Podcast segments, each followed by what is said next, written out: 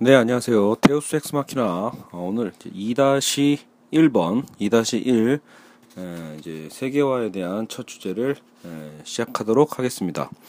어, 오늘은 이제 어, 1단원을 큰 1단원을 마쳤고 음, 이제 공간의 문제에서 국가와 국가 어, 그리고 민족주의와 세계화라는 이름으로 이제 어떤 큰 2단원을 시작을 하는데요.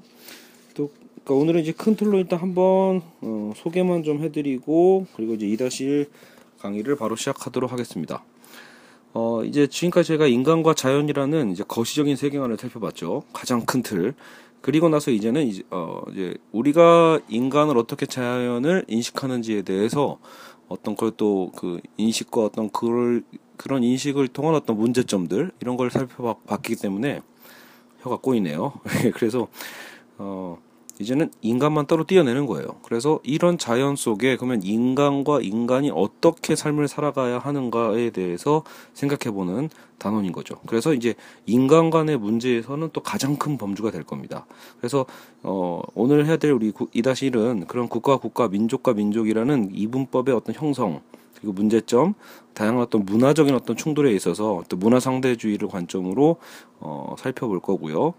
2-2번은 음, 이제 동양과 서양이라는 어떤 관점에서 동서양의 어, 시간 인식과 그 동, 동양과 서양이 바라보는 어떤 시간적 개념이 좀 다르거든요. 그리고 또 공간에 대한 또 인식, 그 어떤 차이점을 살펴보고 그 변화를 또 함께 봅니다. 자, 그래서 어쨌든 뭐 그 방법으로 뭐 구체적으로 아마 그 2-2에선 그래서 특히나 어떤 이 진화에 대한 시각, 그러니까 과연 인류는 계속해서 진보 발전하는가에 대한 어떤 시각적 관계나 어떤 공간적인 인식의 틀에 대해서 어, 가볍게 살펴볼 예정입니다. 또 세 번째는 2-3 수업이 되겠죠. 2-3은 어, 조금 더 이제 민족주의, 세계화 민족주의 어떤 개념에서 어, 약간 이제 그 2-1이 약간 그 문화론 쪽이라면 2-3은 이제 오늘날 이제 금융 경제에 대한 측면도 좀 살펴볼 거예요. 그래서 세계화 시대의 어떤 경제 그리고 금융 관련된 어떤 좀 세부적인 문제를 어, 확장해서 살펴볼 생각이 생각이고요. 2-4는 음, 이제 오늘날 세계화가 결국은 권력과 자본의 문제임을 어, 밝혀줌으로써 서구 오리엔탈리즘과 어, 원래 오리엔탈리즘 여러분 동양학인데 그러니까 이 서구가 규정한 동양이라는 뜻으로 받아, 들이면 될 것 같아요. 여하튼 그런 오리엔탈리즘을 어떻게 벗어나고 또 그 문화 민족의 어떤 주체로서 어떻게 우리가 바로 살 수 있는지 거기에 대한 일종의 어떤 마무리 단원이 될 것 같습니다. 약간 뭐 중복적인 부분도 있겠지만 어 나름 이제 교재에서 구분을 좀 해놓고 있기 때문에 어, 크게 뭐 혼동되거나 또 어렵지는 않은 에, 주제가 될 것 같습니다. 그 내용적으로는 또 크게 어렵진 않지만 어, 뭐 실제로 이제 제가 가르치는 각종 시험에서는 가장 많이 나오는 또 주제기도 하니까요. 그래서 이 부분을 또 집중해서 잘 수업을 들으시면 될 것 같습니다. 어, 그리고 또, 어, 교재 문의가 좀 있으신데, 어, 교재 어떻게 구입하냐라고 하신다면, 어, 제가 이제 그, 사이트, 저희 팟캐스트 사이트에도 일단 교재 문의로, 어, 같이 올려드릴 테니까요. 제 번호로 문자를 주셔도 되고, 아니면, 에, 또, 뭐, 제 블로그나, 어, 팟캐스트 댓글에다가 달아주셔도 됩니다. 그래서, 어, 혹시 지금, 어, 논술 시험을 공부하시는 분들, 어, 그니까 뭐, 대입, 뭐, 편입, 또, 국가고시, 어, 그러니까 공기업들 준비하시는 분들이 종종 연락이 오고요. 또 취미로 공부하시는 분들이 연락을 주시는데요. 어, 그러니까 차후에는 그래서 혹시 이제 조금 더 세분화 되겠지만 오늘은 저희가 지, 제가 지금은 이제 급히 이제 총 25강인데 아, 이거를 이제 내용을 핵심 정리만 좀 하고 있다라면 나중에 좀 더 여유가 된다라면 어, 좀 교재도 조금 더 확장판을 좀 만들어서 그 이런 주제에 맞게 제가 실제로 어떤 문제를 풀게 하고 있고 또 그 문제를 함께 또 분석도 해보는 이제 그런 어떤 시간도 가지면 좋지 않을까 싶네요. 자, 어쨌든 오늘 2-1번 시작하겠습니다. 어, 국가와 국가, 민족과 민족의 갈등이라고 하는데, 오늘의 이제 이 주체와 대상의 도식은요, 그러니까 주체에다가 국가, 민족, 또 대상에다가도 국가, 민족, 이런 식으로, 어, 설정을 해놓고, 어, 둘 사이의 어떤 이분법과 이, 어, 우월론에 대한, 에, 도식을 그려놨습니다. 교재를 참고하시면 보일 거고요. 자, 그래서, 음, 일단은 여러분 세계화라고 할 때 세계화는 오늘날 세계가 하나가 되어간다라는 뜻이잖아요. 그러니까 세계가 분명히 가까워지고 있는 것 같고 그래서 우리는 너도나도 이제 뭐 배낭여행도 가고 놀러 다니시잖아요. 그러니까 그만큼 세계가 하나로 되는 것 같지만 동시에 우리가 접하고 있는 소식들은 테러죠. 그러니까 즉 민족적 어떤 분열에 대한 역설도 계속해서 나오고 있다라는 거예요. 세계가 하나가 되어갈 듯하고 모두가 형제처럼 친해질 듯하면서도 결국 그 안에 내부적으로는 더 큰 분열과 갈등이 있어요. 그래서 이런 거왜 어, 일어나게 되는지 이런 거에 대해서도 어, 고민을 해봐야겠죠. 물론 지금 제가 이제 도식적으로 어떻게 보면 여러분을 또 그 안내해드리고 있는 거기 때문에 뭐 답은 간단해요 사실은요. 그 왜 이러냐라고 할 때 사실은 이 국가와 국가와의 어떤 이 관계가 음 그냥 어떻게 보면 나중에 이제 점점 우리가 이 단원들을 계속 살펴보면서 얘기하겠지만 결국은 어떤 자본 권력의 문제나 그죠 어떤 그 자본이 됐든 국가의 어떤 이런 정치 권력이 됐든 간에 결국은 욕망의 어떤 그 권력의 문제로 어, 우월과 열등의 관계를 끊임없이 재단하고 있기 때문인 거예요. 즉 진정한 서로를 주체로 바라볼 수 있는 관계성은 형성되지 않기 때문에 당연히 그리고 어려운 거기도 합니다. 예, 과연 국가와 국가라는 것은 큰, 큰 틀의 어떤 관점에서 서로를 주체로 인식할 수 있는 것인지도 사실은 애매할 수 있고요. 어쨌든 그런 소통의 단절이 사실 근원적인 원인일 수도 있다. 어, 그 단순한 어떤 불통 이전에 자국과 타국의 인식적 경계를 이미 강하게 그어놓고, 그죠? 전략적으로만 제휴하는 셈이죠. 근데 전략적으로 제휴하면서 가까워지는 거를 우리는 하나가 됐다라고 표현하는 게 사실은 오히려 이데올로기일 수도 있습니다. 그러니까 여러분 해외 여행 자주 가서 내가 그 국가를 친숙하게 느낀다고 해서 진짜로 그 국가와 국가 민족 간의 어떤 인식이 가까워진다기보다도 그 이면에는 결국은 관광 산업이라는 것도 그죠? 갖고 있는 거거든요. 뭐 세계를 좀 더 세계를 나가봐야 넓게 볼 수 있다. 뭐 이렇게 얘기할 수도 있지만 여러분 그런 담론도 어떻게 보면 사실은 이미 국제적으로 서로가 서로에게 그 돈을 쓸 수 있게 만드는 하나의 어떤 광고 매개체가 될 수도 있거든요. 그래서 어떻게 보면 소비성으로 그냥 이제는 자극도 별로 안 되는데 요즘은 그냥 국내 여행 다니듯이 세계 여행도 다니고 이렇게 해서 가는 성향들도 많아지는 거죠. 어, 그래서 이렇게 서로가 서로에게 절대 주체가 되고 상대 국가는 어떤 절대 객체로 전락시켜버리는 수단과 도구의 대상이 어떤 인식의 이분법이 결국은 또 다른 폭력을 만들어낸다. 이렇게 이제 우리가 도식적으로 접근해 볼 수 있고요. 자, 그렇다면 이제 제가 이제 오늘은 문화 상대주의의 개념으로 일단 여러분에게 알려드릴 텐데 자, 그럼 문화와 문화의 어떤 이제 이 충돌을 좀 살펴보자라는 거죠. 그래서 이제는 여러분 주체의 자리에 이제 자문화를 그려놓고 어 대상 대상의 자리에는 타문화를 이제 써놓는 거예요. 그랬을 때 자문화를 타문화보다 더 우월시하는 관점. 야, 우리 문화에는 엄청나. 우리 문화는 뭐 다른 문화 비교할 게 없지라고 하는 어떤 이런 자부심은 자문화 중심주의라고 우리가 표현을 하고요. 역으로 자문화에 대한 자부심이 없어. 그냥 어떻게 보면 타문화를 쫓아갈까. 예, 그래서 타문화를 계속해서 어, 예, 사대하면서 어, 따라가는 게 이제 문화 사대주의가 되죠. 그래서 자문화 중심주라는 중심주의라는 한쪽의 극단과 문화 사대주의라는 또 한쪽의 어떤 극단이 또 왜 벌어지는지에 대해서도 어, 우리는 또 살펴봐야 합니다. 근데 재밌는 거는요, 바로 이제 우리나라예요. 바로 한국이 재밌죠. 어, 그래서 여러분 우리나라 사는 게 굉장히 즐겁잖아요. 그런 어떤 인생의 즐거움이라기보다도 이 어떤 그 모순, 어, 그죠?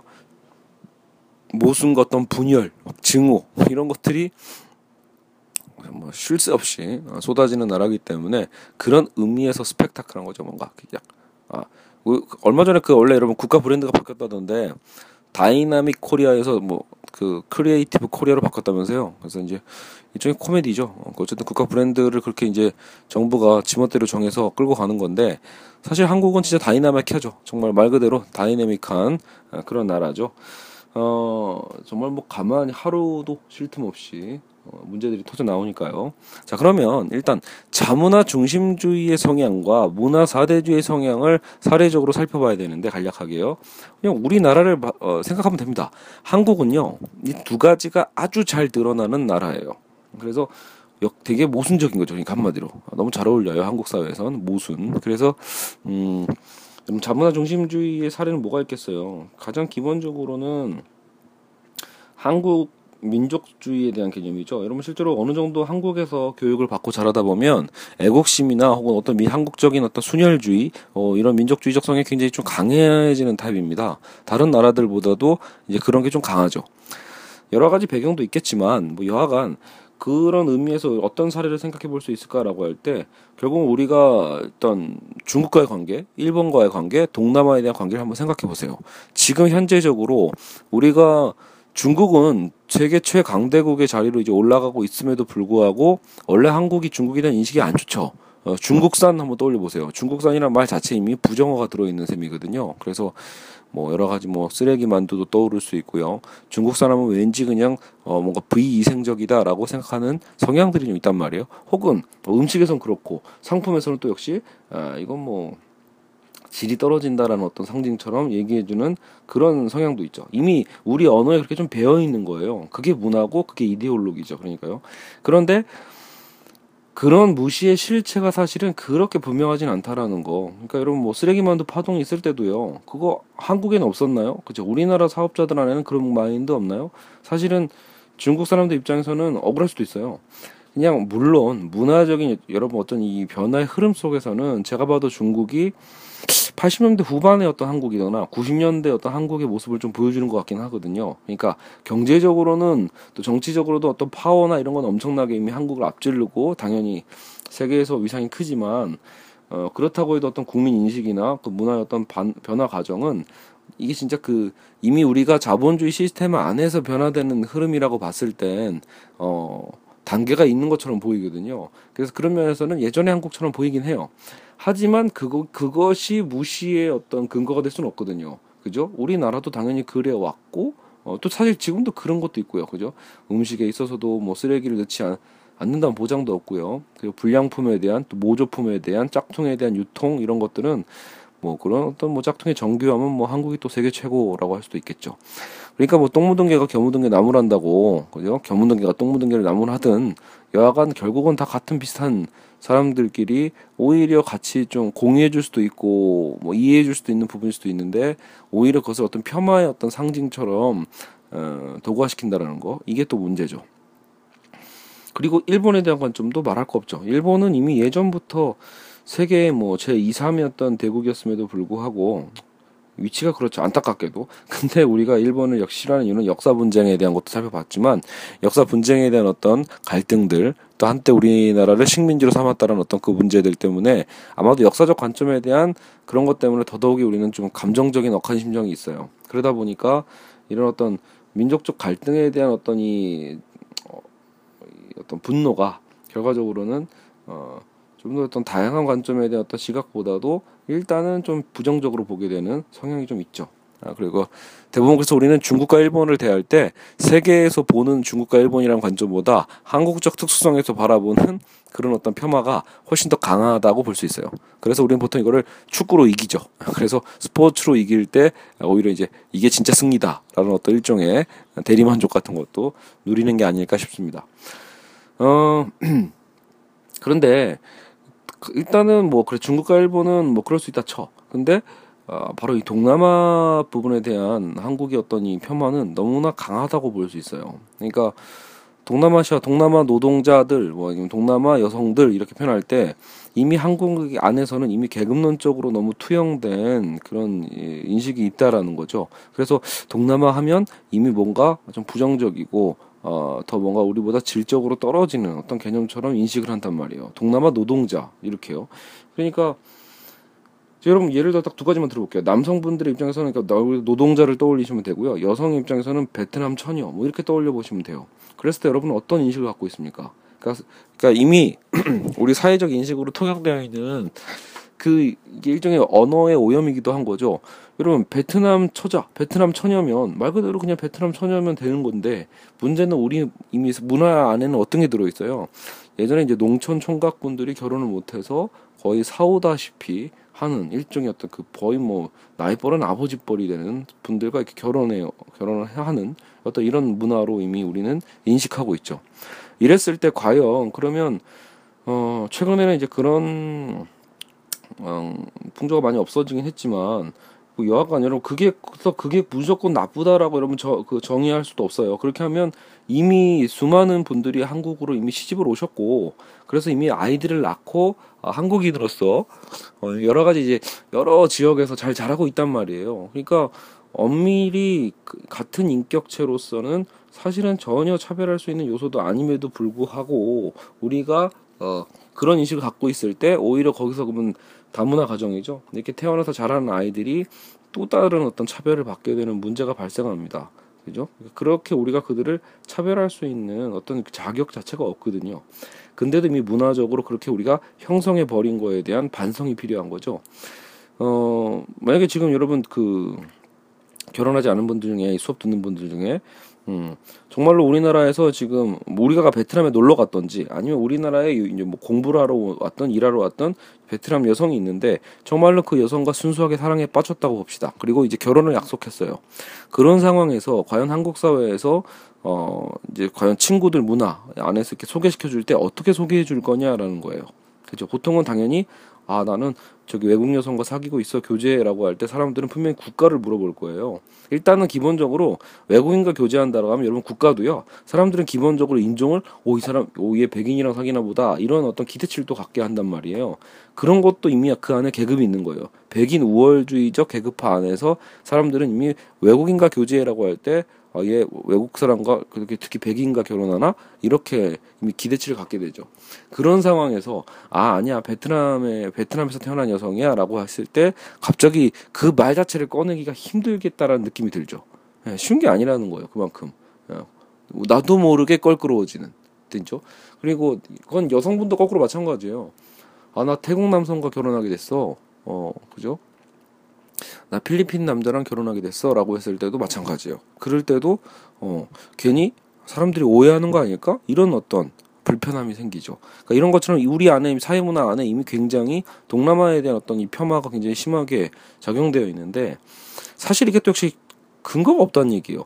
여기에 대한 근거를 굳이 찾자면 여러분 이건 천민 자본주의밖에 없거든요. 그러니까 오히려 이제 지금도 어, 경제적으로도 우리보다 밑에 있기 때문에 사실은 뭐 저기 중국과 그 중국과 일본에 대해서는 솔직히 우리도 인정을 하잖아요. 객관적으로 그들의 경제력에 대해서는요. 또 세계적인 어떤 위신 이런 거에 대해서는 하지만 동남아에 대해서는 그게 아 지금도 우리가 어 경제적으로는 위니까 그걸 바탕으로 너무 쉽게 무시하는 게 아닌가. 즉, 즉 우리의 삶 자체가 이미 너무 천민 자본주의에 물들어서 돈에 의해서 계급화된 사회라는 것을 어, 반증적으로 보여주는 것 같아요. 그러니까 돈이 많으면 뭐 당연히 계급적으로 높은 거 아닌가? 이런 어떤 우월주의. 돈이 없으면 무시해도 되지 않나? 라는 전형적인 천민 자본주의적 사유를 이미 한국 안에 내재화되어 있다. 굉장히 우리 창피한 일이죠. 어쨌든 그걸 바탕으로 무시하고 있다고 볼 수 있어요. 자, 그런데 자, 지금 지금까지 어쨌든 여러분 제가 중요한 건 이거 너무 사례 안으로 들어가도 안 돼요. 우리는 이제 큰 틀을 봐야 되니까. 그게 여기까지가 그럼 자문화 중심주의의 한국 인식 갖고 있는 문제점이에요. 그러면 문화 사대주의는 없는가라고 했을 때 있다라는 거예요. 그 문화 사대주의 대표가 바로 미국이죠. 아까도 했지만 이 백인에 대한 선망. 근데 백인에 대한 선망도 왜 나온 걸까라는 거예요. 그러니까 백인 우월주의, 서구 우월주의에 대한 것을 우리는 너무 그대로 내면화 시켰기 때문에 말 그대로 좀 지나쳐요. 이 내면화가 너무 지나쳐서 어 그 이제는 우리 것 자체를 아예 다 내 너 내 던져주는 거죠. 어, 한국적 시스템, 한국적 전통 이런 것들에 대한 어떤 자부심보다도 항상 뭐 global standard란 이름으로 말이 global standard지 그 global도 결국은 전체 200개 국가가 갖고 있는 여러 인종이 살고 있는 지구적 관점의 global이 아니라 말 그대로 그냥 서구식이에요. 미국식의, 영미식의 그런 global standard만을 중시하면서 강요하고 있어 왔다라는 거죠. 그래서 우리 스스로가 이미 어느 정도는 준비가 되어 있는, 아, 야, 이게 좋은 거야, 이런 거. 그, 옛날 그 저들은 지금 80년대생이니까 옛날 어렸을 때 기억나실 거예요. 미제하면 좋은 거다 이런 거 있잖아. 외국 갔다 오면 어 미국 갔다 왔나 이렇게 생각하는 거 그죠? 지금도 마찬가지일 거예요. 유학 가면 어디 가니라고 할 때 구체적이지 않죠. 보통 우리는 그냥 영미예요. 닥치고 영미로 가죠. 그것도 왜 그럴까라는 거예요. 그죠? 그러니까 무조건 거기에 대한 그 선망이 이미 벗어날 수 없는 악순환을 만들어내고 있는 거죠. 그래서 유학파도 영국, 미국으로 가고 여행도 일단은 영국, 미국, 유럽 쪽으로 일단 먼저 하는 거죠. 그런 가능성 안에서 어 우리의 모든 어떤 문화 세계를 이해하는 틀 자체도 결국은 어 백인 문화 방식으로 갈 수밖에 없는 거예요. 그러다 보니까 어, 이런 문제도 생기죠. 미국을 선망하다 보니까 근데 그 미국 안에 그 흑인 흑인 문화를 선망하는 거냐? 그건 또 아니에요. 왜냐하면 서구 문화 안에도 아직도 백인 우월주의가 제대로 청산되지 않았거든요. 그러니까 다양성에 대한 가치를 제대로 배우지 못하고 우리는 오히려 또 백인 우월주의를 선망하게 되기 때문에 정작 또 흑인은 또 부정적으로 보는 또 그런 또 나쁜 건 또 고스란히 또 그대로 배워 배워온 거죠. 그래서 여러분 우리나라 다문화주의 안에서도요. 어, 흑인 혼혈 아이들이 가장 힘들어하는 거죠. 사실 여러분 그러니까 제가 추구하는 바는 자 어느 나라 출신이야 어느 나라 사람 사겨 이런 것도 사실은 이제 필요 없는 거라는 거예요. 굳이 남자친구를 소개할 때도 어, 이 남자는 외국인이야 이런 말도 필요 없는 거예요. 어떻게 보면 다문화 사회로 앞으로 넘어갈 때는 그냥 그들의 출신 뭐 어떤 국가 이런 게 그렇게 크게 중요하지 않게 되는 그렇게 따지게 되지 않게 되는 이제 사회로 좀 넘어가야 된다라는 거예요. 받아들이는 사람들도 좀 익숙해져야 된다라는 거죠. 그죠? 어, 그리고 혼혈이라는 단어 자체는 없어져야 되는 거예요. 다문화다라는 말도 사실은 없어지는 게 가장 궁극적인 목적이 되어야 되는 거죠. 그냥 우리와 함께 살아가는 똑같은 사람들로서의 어떤 인식이 돼야 되는데 그냥 일단 우리가 아직 낯설잖아요. 확실히 한국은 어, 황인종의 머리가 검은 말 그대로 이런 어떤 주류가 주로 이루기 때문에 아직도 낯선 건 사실이에요. 외국 분들이 많이 왔음에도 불구하고요. 그러니까 이런 것들이 이제 급격하게 변해 가야 한다라는 거예요. 실제로 농촌 사회에서는 어 이제 다문화 가정 아이들이 엄청나게 많이 자라고 있음에도 불구하고 도시에는 아직은 드물거든요. 도시에는 노동자분들이 많이 들어와 있는 거지 다문화 가정 아이들이 그렇게 많이 들어와 있지는 않아요. 그렇기 때문에 인식적으로 너무 처진다라는 거예요. 하지만 결국은 그 아이들이 조만간 다 성인이 돼서 결국 우리가 이제 서울로 귀결되는 것처럼 또 서울로 또 올라오게 되어 있거든요. 그랬을 때 과연 이런 어떤 낯선 인식에 대한 차이를 과연 우리 세대가 극복할 수 있을지. 그게 이제 관건이죠.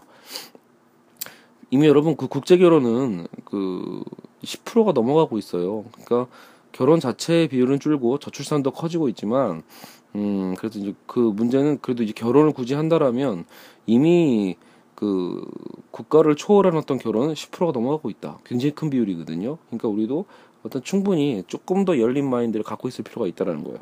자, 어쨌든 여기서 이제 중요한 거 질문. 그렇다면 왜 한국은 자문화 중심주의와 문화 사대주의라는 양극단의 어떤 성향, 이런 모순적 태도를 동시적으로 갖고 있는가라고 할 때 이거를 한 번에 설명할 수 있는 좋은 툴이 있다라는 거예요. 바로 그게 뭐다? 진화론입니다.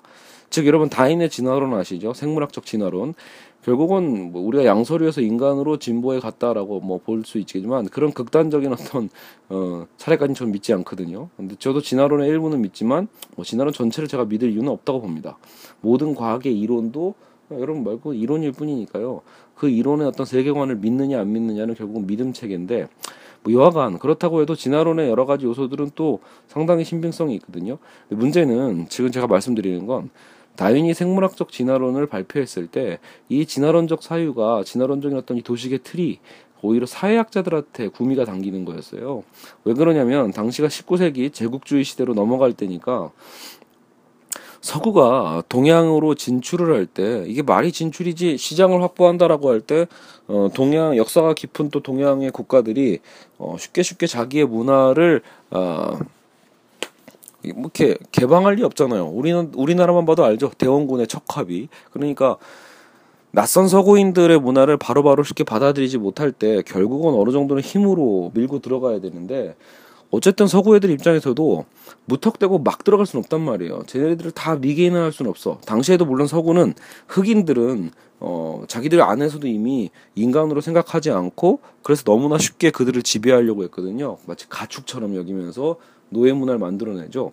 하지만 그들이 봐도 저희 나라처럼 동아시아 쪽에 보면 역사가 너무 깊고 지들 나름대로 막 문화를 발전시키고 있단 말이에요. 그러니까 걔네들을 대놓고 막 무시한다거나 대놓고 어, 쳐들어오긴 그래. 무언가 그들을 음 설득해야 되고 내면 실제로 이제 여러분 무조건 강제화시키는 것보다 그 내면화시키는 게 제일 좋은 방식이거든요. 자발적으로 그들이 믿게끔 만드는 건데 이때 가장 유용한 게 바로 이 진화론인 거예요. 사회 진화론이라고 표현할 수 있죠. 오늘은 우리에게는 문화 진화론이 될 텐데 결국은 사회 문화에 있어서 결국은 이것도 진화의 단계가 있다라는 거예요. 근데 이미 여러분은 충분히 예측 가능하겠지만 그 당시 서구가 결국은 고등 진화가 되는 거죠. 서구 애들 백인 문화가 고등 진화고 결국 우리 같은 이제 동 동양에 대한 것은 어, 아직은 진화가 덜 된 열등의 단계라는 거예요. 그래서 우리가 진화가 더 된 우리가 고등한 우리가 저등한 너희를 가르쳐 줄게 계몽시켜 줄게라는 논리와도 연결이 되는 거죠. 어, 너희가 아직 몰라서 그래. 우리가 가르쳐 줄게. 여러분 그래서 원래 계몽주의에도 항상 위험성이 있는 거예요. 이런 농활 같은 것도 요즘이야 요즘 대학생 농활이야 진짜로 농촌 봉사활동이 될 수 있겠지만 말 그대로 의식 개혁을 시킨다라고 할 때도 여러분 이런 이런 건 좋아요 물론. 우리가 노동이 착취되고 있는 거에 대한 것을 너무 뭐 인식을 못 하고 있을 때 그것을 깨워주기 위해서 어떻게 보면 그동안 그 뭐 막스주의를 공부했든 어떤 나름대로 해방론을 갖고 농활이라는 것을 해왔을 수도 있지만 여러분 말 그거는 이런 경제적 관계에서 있어서는 그럴 수 있어요. 하지만 또 인간과 자연의 관계에 있어서는 여러분 사실 도시 사회에서 자라온 학생들보다 자연을 이해하고 있는 또 그 자연에 대한 지식 수준은 농촌의 농민들이 훨씬 더 강하거든요. 그러니까 뭐 어떤 거 한 분야에서 잘한다고 해서 그게 진짜로 내가 고등한 거고 그걸 모르는 사람이 열등하다고 보는 것 자체가 너무 편협한 자세인 거예요. 모든 사람은 각자의 강점이 있거든요. 다양한 강점이 있어요. 그 강점의 분야 안에서의 인정을 통해서 서로 배우려는 자세가 더 중요한 거죠. 그러니까 어 뭐 경제학이라는 시스템 안에서는 당연히 뭐 대학생들이 어떤 농부 농촌의 어떤 그 촌부들보다는 유식하겠지만 뭐 여러분 당장 벼 하나 심고 그죠 어, 과일 나무 하나 심고 이거 자라는 자연의 생태계에 대한 체화된 이해도 그 지식은 당연히 농촌 할아버지들 아저씨들이 훨씬 우리보다 유능하다. 아, 그러니까 우리가 존재적인 무시나 어, 어쨌든 이 계몽 이런 관점은 사실은 좀 위험한 관점일 수도 있습니다. 항상 열어둬야죠. 어떤 나보다 어린 사람에게도 배울 수 있다. 그죠? 항상 그런 열린 자세. 음. 저도 사실 꿈꾸는 게 저도 이제 너무 좋은 제자들이 많이 있지만 어 가끔은 그 생각이 드는 거예요. 꼭 나이 든 분이 내 멘토가 될 필요는 없지 않나. 오히려 어린 친구들 중에도 아 진짜 멘토로 삼을 만한 어떤 좋은 어 혹은 친구 예, 저는 정말 그 생각도 들어요. 그런 꿈도 꿉니다. 그러니까 대여섯 살 어려도 저도 정말 열 살이 심지어 어려도 아 너무 멘토 삼고 싶고 친구 삼고 싶은 아, 그런 관계가 어, 곧 나타나지 않을까 그렇게 생각이 듭니다. 예, 왜냐면 이제 저도 30대 이제 중후반이고 제 제자들도 이제 어느덧 어, 20대 이제 후반 때도 나오고 있기 때문에 이들이 이제 성숙해 가면서 역으로 아, 내가 배울 만한 점들을 너무나 많이 알려주지 않을까. 이제 이런 기, 기대들도 있는 거예요. 제가 모르는 분야를 이제 이 친구들이 더 많이 개발하고 어, 사회에 또 진출하고 있으니까요. 자, 여하튼 음, 그런 관점에서 이 진화론이 그걸 설명해 주는 이유는 뭐냐? 자, 여러분 머릿속으로 한번 어, x축과 y축에 한번 그래프를 간략하게 한번 그려 보세요. x축, y축. x축은 시간, y축은 진화, 진보, 이렇게 에볼루션 이렇게 봐도 됩니다. 그랬을 때 여러분 결국 실제로 서구의 어떤 이 근대적인 역사관이요 이런 선형적 진화, 진화론, 선형적 진보관이라고 보시면 됩니다. 시간이 가면 갈수록 어쨌든 인간의 이성에 의해서 예, 결국은 이성과 기술에 의해서 인류는 점점 더 진보해 갈 거다라는 어쨌든 나름의 낙관론을 좀 갖고 있거든요. 그런 tool을 갖고 있는데 그런 선형적인 진화론, 선형적 진보론에 대한 그, 그 뭐랄까 선분을 하나 쭉 그으시라는 거예요. 그죠? 그러니까 X축과 Y축에 상관관계가 있는 그런 어, 우상향하는 그 선분을 하나 쭉 그려보세요. 거기에 딱 점을 찍어 보는 거죠. 중간쯤에 한국을 찍고요. 그 위쪽에 서구를 찍고 그 밑에다가 동남아시아를 찍어 보세요. 그러면 이미 딱 그림이 그려지는 거예요. 중간에 끼어 있는 한국 입장에서는 동남아시아를 열등하다고 보는 거고요. 우리가 또 진화돼야 될 목적으로 서구를 이미 우리가 타겟팅하고 있다고 할수 있죠. 그러니까 그런 진화론적인 관계 안에서는 문화 사대주의도 충분히 나타날 수 있고 어, 자문화 중심주의도 나타날 수 있는 거예요. 그러니까 이게 결국 모순된 게 아니라는 거죠. 진화론적인 틀 안에서는 진화의 어떤 그 기준이 그럼 뭐냐라고 할 때 말 그대로 여러분 서구가 standard가 돼버리는 거예요. 돈이 많은 거 아니면 기술이 높은 거 이런 걸 따지는 거죠. 결국은 서구 중심주의가 이미 진화의 목적이 돼버린 만큼 서구의 틀에서 이미 벗어날 수가 없다. 그러니까 그 게임 자체에서 이미 우리는 결정된 게임 안에서 우리가 살아가고 있는 게 문제다라고 지적해 볼 수도 있어요. 그러니까 제가 가끔 학생들한테도 하는 얘기지만 이 사회를 변화시키고 싶다라고 한 그러니까 변화를 시켜 이 사회의 어떤 이 자본주의 시스템이 굉장히 너무나 싫다라고 할 때 방법은 하나거든요. 두 개거든요.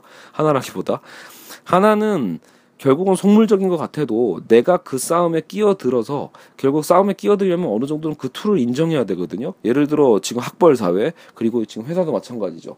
아무것도 할 수 없는 상황에서 해보지도 않은 상황에서 그냥 비판만 하고 있을 수는 없으니까 자 그렇다면 내가 그 거기로 내가 올라가 줄게 이거죠. 그래 내가 그럼 서울대 가보지 뭐 갔는데 별거 아니네를 외칠 수 있는 용기가 있냐라는 거예요. 내가 그렇게 노력을 해서 서울대, 연대, 고대를 들어갔는데 거기 들어가서도 내가 갖고 있는 그 기호, 그 브랜드 가치를 전혀 자랑스러워하지 않을 자신 있는 삶, 그것을 살아가기를 제가 요청하는 거죠. 어, 서울대 그렇게 힘들게 들어갔지만 그 기호를 의스대지 않는 자, 예. 전혀 의스대지 않으려고 노력하는 삶, 이게 중요하다는 거예요. 그런 서울대 출신이 많을 때, 그런 서영고 출신이 많을 때 사회가 변할 수 있죠. 그 학벌지가 조금씩이라도 타파될 수 있는 거예요. 기호 갖고 장난치지 않는 거 말이죠. 그냥 거기 가서도 겸손하게 내가 하고 있는 그 분야에 대한 공부를 더 열심히 하려고 하는 거지. 나 이래봬도 연대야 라고 하면서 막 그냥 잠바 입고 다니면서 어떻게든 막 자랑하려고 하는 그런 치기 말고요. 야구부 1학년 때 뭐 그럴 수 있다 치지만 여러분 3, 4학년 됐는데도 계속 자기 학교 출신에 대한 그런 어떤 자부심 갖고 살아가는 건 비겁하고 불쌍한 거거든요. 그러니까 제가 주로 이제 편입하는 학생들 많이 가르치다 보니까 어떻게 보면 그걸 누리려고 공부하는 친구들도 많이 있겠지만 그걸 벗어나기 위한 싸움을 하라고 제가 얘기를 하는 거거든요. 안 그러면 이 세계는 안 변하죠. 자기가 힘들게 나도 이렇게 들어왔으니까 이제 나도 누려볼래. 이런 마음가짐, 그죠? 절대 이 사회는 안 변하죠. 예, 그러면 이 계급 사회는 변하지 않습니다. 계급을 깨뜨리는 건 그 계급에 올라선 자들이 예, 없앨 수 있어요. 아니면 올라서지 않은 자들이 이 사회를 바꾸는 방법은 뭔가요? 아예 그 게임의 틀을 벗어나 버리면 됩니다.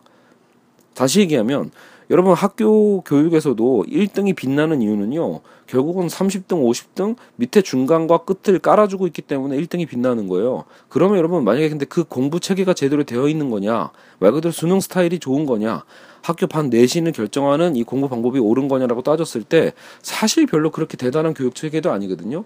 그러면 그냥 그 교육 체계를 떠나버리시면 되는 거죠. 내가 야 나는 그러면 안 할래. 나 이 게임에서 참여 안 할래라고 하면 생각해보세요, 여러분. 너도 나도 이 게임에서 벗어나기 시작하면 1등의 가치는 떨어지는 거예요.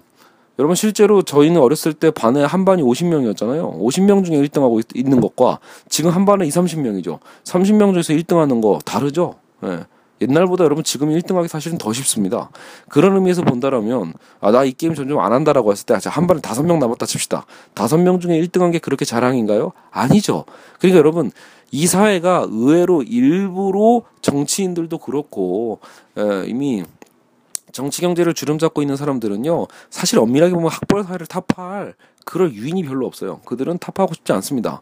말로만 정치적인 어떤 슬로건을 얘기할지 몰라도 여러분 우리나라의 진보든 보수든 다 서울대 출신인 것도 부인할 수 없는 사실이에요. 여러분이 알고 있는 존경하는 웬만한 저자들 보세요. 어, 저 사람 진짜 아웃사이더인데 너무 멋있다. 뭐 이런 거 있죠. 그러니까 누구는 예를 들어 뭐 그 홍정욱처럼 하버드 나와서 전형적인 보수적 엘리트로 자라날 수도 있어요. 근데 역으로 그런 분은 사람은 멋있기도 하지만 또 거꾸로 또 아 너무 또 정도의 길을 갔잖아라고 해서 또 그런 거 저항 정신 있는 학생들은 싫어하죠. 그럼 그 사람들은 보통 또 아웃사이더를 좋아하는데 어 저 사람 진짜 거의 뭐 아웃사이더야이라고 생각하면서 존경했던 사람들도 학벌 찾아보세요. 웬만하면 서울대입니다. 그러니까 우리나라는 진보든 보수든 결국은 이 학벌에선 벗어나지 못한다라는 한계가 있는 거예요. 그거를 타파하면서 진보적일 수 있는가? 그걸 타파하면서 보수적일 수 있는가? 오히려 그것을 추구하는 사회가 더 바람직한 사회가 아닐까 생각이 드는 거죠. 그러니까 이런 거 있잖아요. 지금도 우리나라의 보수라고 하면 대부분 누가 차지해요? 오히려 그 정치 진영이나 이런 걸 거의 모르시는 어, 대중 우민화 현상에서 나타나는 어떤 보수거든요. 이러면 안 된다라는 거죠. 보수는 오히려 더 어, 학벌과 상관없이 자기의 자리에서 정치를 공부하거나 책을 읽어가면서 혹은 정도의 삶을 살아가면서 자신의 어떤 뚝심을 갖고 철학을 갖고 얘기할 수 있는 그 무게감 있는 보수가 나와야 하는 거죠. 진보도 마찬가지고요. 그죠? 학벌이 없어도 말 그대로 나의 삶 자체에 대한 가치관에 대한 의미에 있어서 진보적인 목소리를 낼 수 있는 확실히 이제 노무현 이후로 그런 어떤 진보적인 목소리는 정말 많아지고 있거든요. 그런 건 좋은 현상일 수 있어요.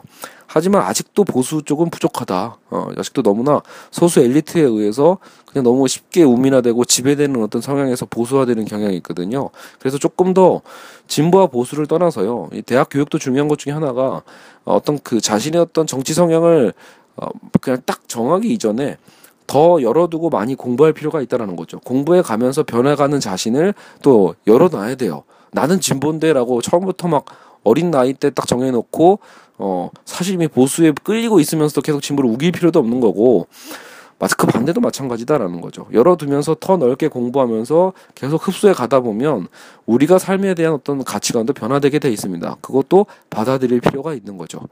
자, 뭐 여하간 제 말이 길어졌는데 문화 진화론적 사유로서 결국은 우리가 이제 자문화 중심주의나 문화 사대주의 한계를 깨뜨릴 때 그러니까 문화 진화론이 근본적인 원인이고 이 진화론 자체를 깨뜨릴 때 자문화 중심주의나 문화 사대주의도 자연스럽게 해결이 된다라는 거예요. 즉 우리 안에 있는 그런 선형적 진보론에 대한 걸 깨뜨리는 거예요. 우열 관계를 깨뜨리는 거.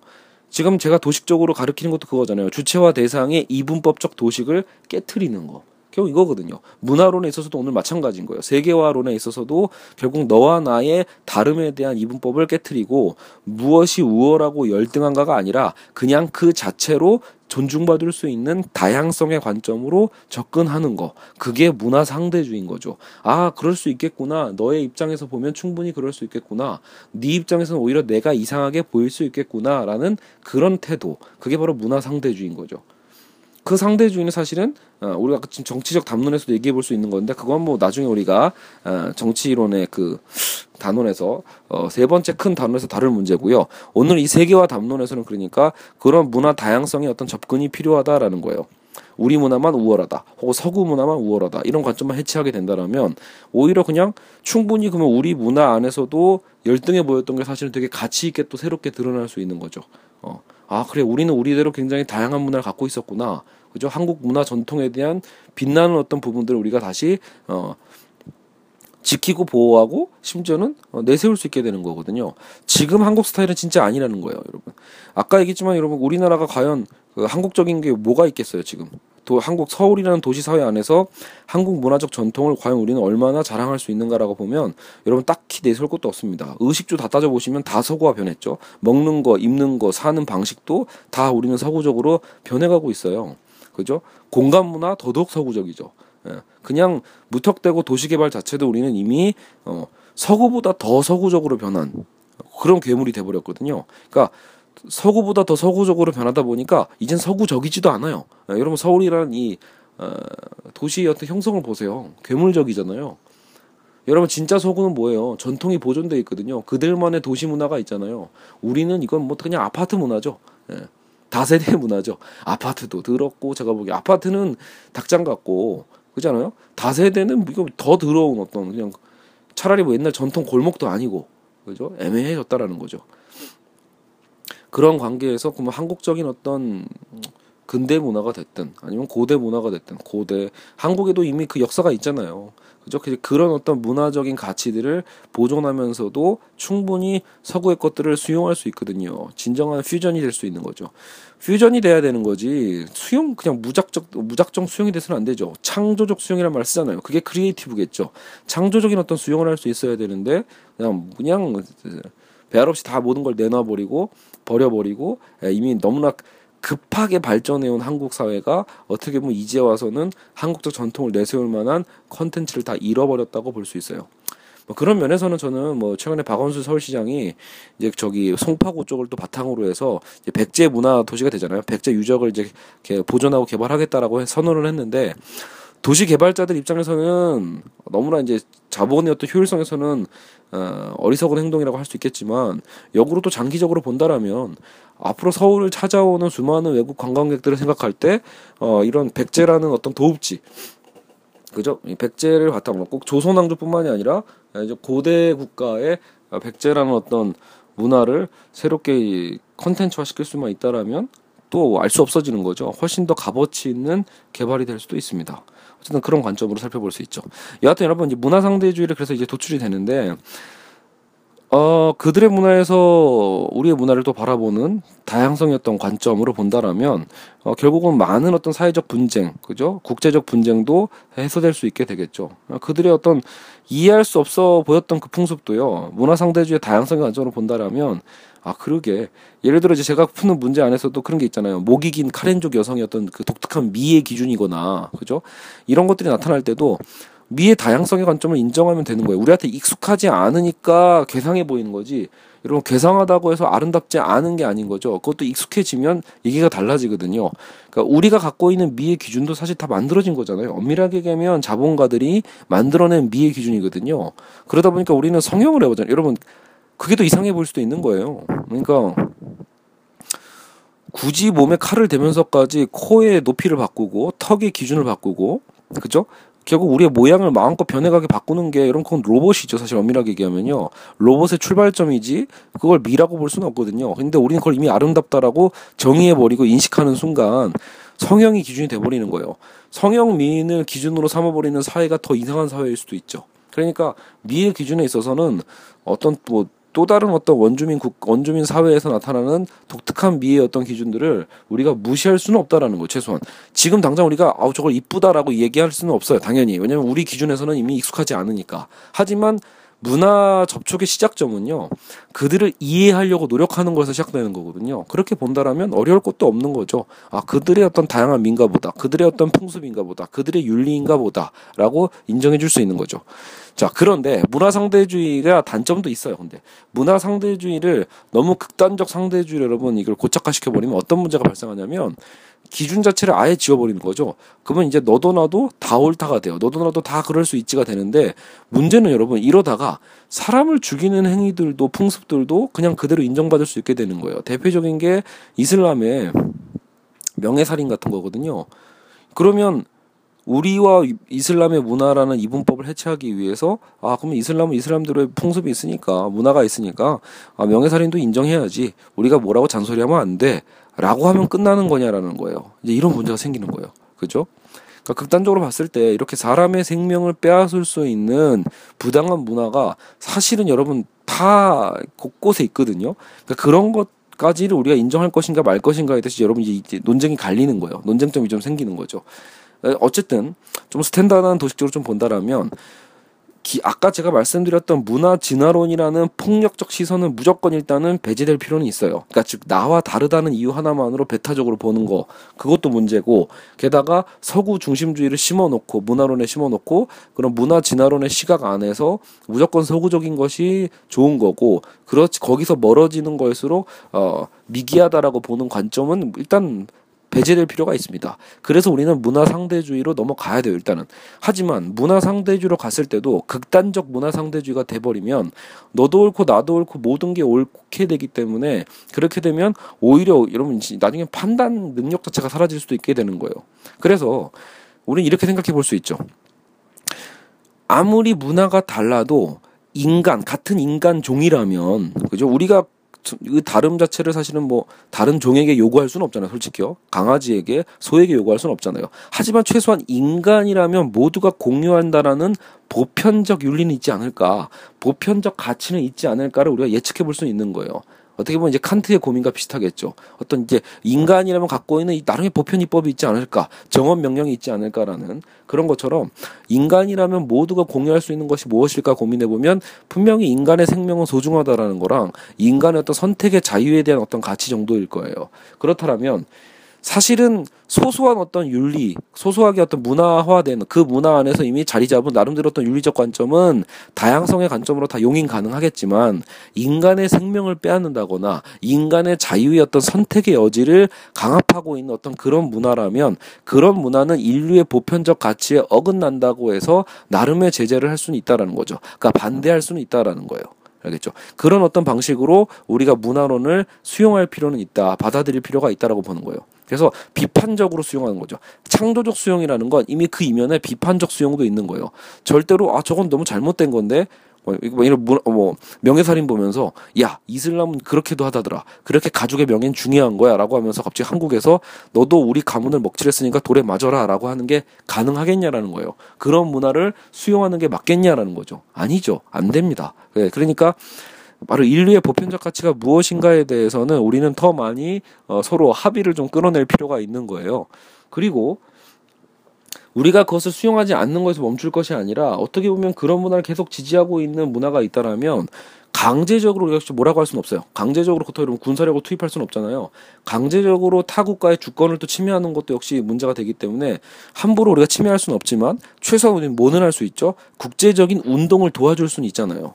이슬람 예를 들어 이슬람 여성들 안에서도요 이 명예살인을 대부분 반대한단 말이에요. 그래서 이슬람 여권 운동을 하고 있는 단체들이 있어요. 그런 거를 우리가 응원해 줄 수 있고 지원해 줄 수 있는 거죠. 그렇죠? 그러니까 그런 것처럼 일단은 서서히라도 여러분 어떤 문화에서 문화 보편 그러니까 말 그대로 인류의 보편적 가치를 어기는 어떤 잘못된 문화가 있다라고 할 때도 그걸 우리가 국제적인 어, 푸시를 줄 수는 있는 거예요. 푸시를 주면서 서서히 변화시켜 가야 된다. 왜 그들 내에서 선택해 가면서 변화시키는 또 그런 걸 기다려 줄 필요는 있죠.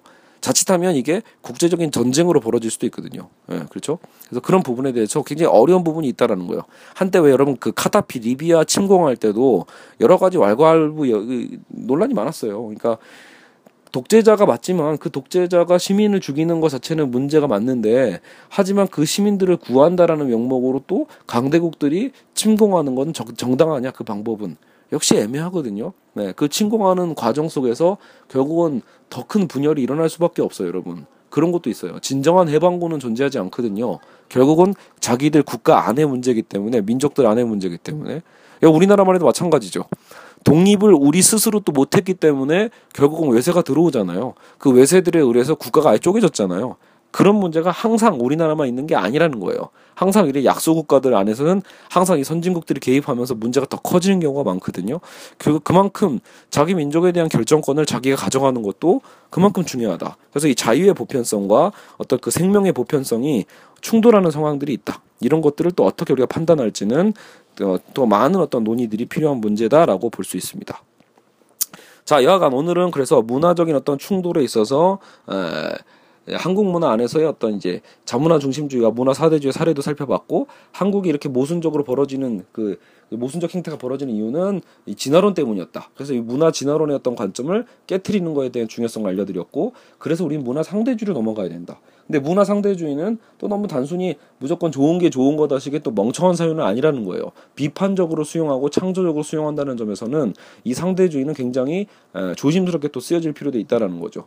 마음대로 포용을 하되 포용을 하면서도 비판적으로 볼 수 있는 그 시선, 바로 인류의 보편적 가치가 무엇인가에 대해서는 항상 염두에 둘 필요는 있다. 이렇게 생각하시면서 여러분들은 여러분 이 수업의 도식을 세워두시면 될 것 같습니다. 자, 오늘은 여기까지 하고요. 또 다음 수업 2-2번에서 다시 찾아뵙도록 하겠습니다. 고생하셨습니다.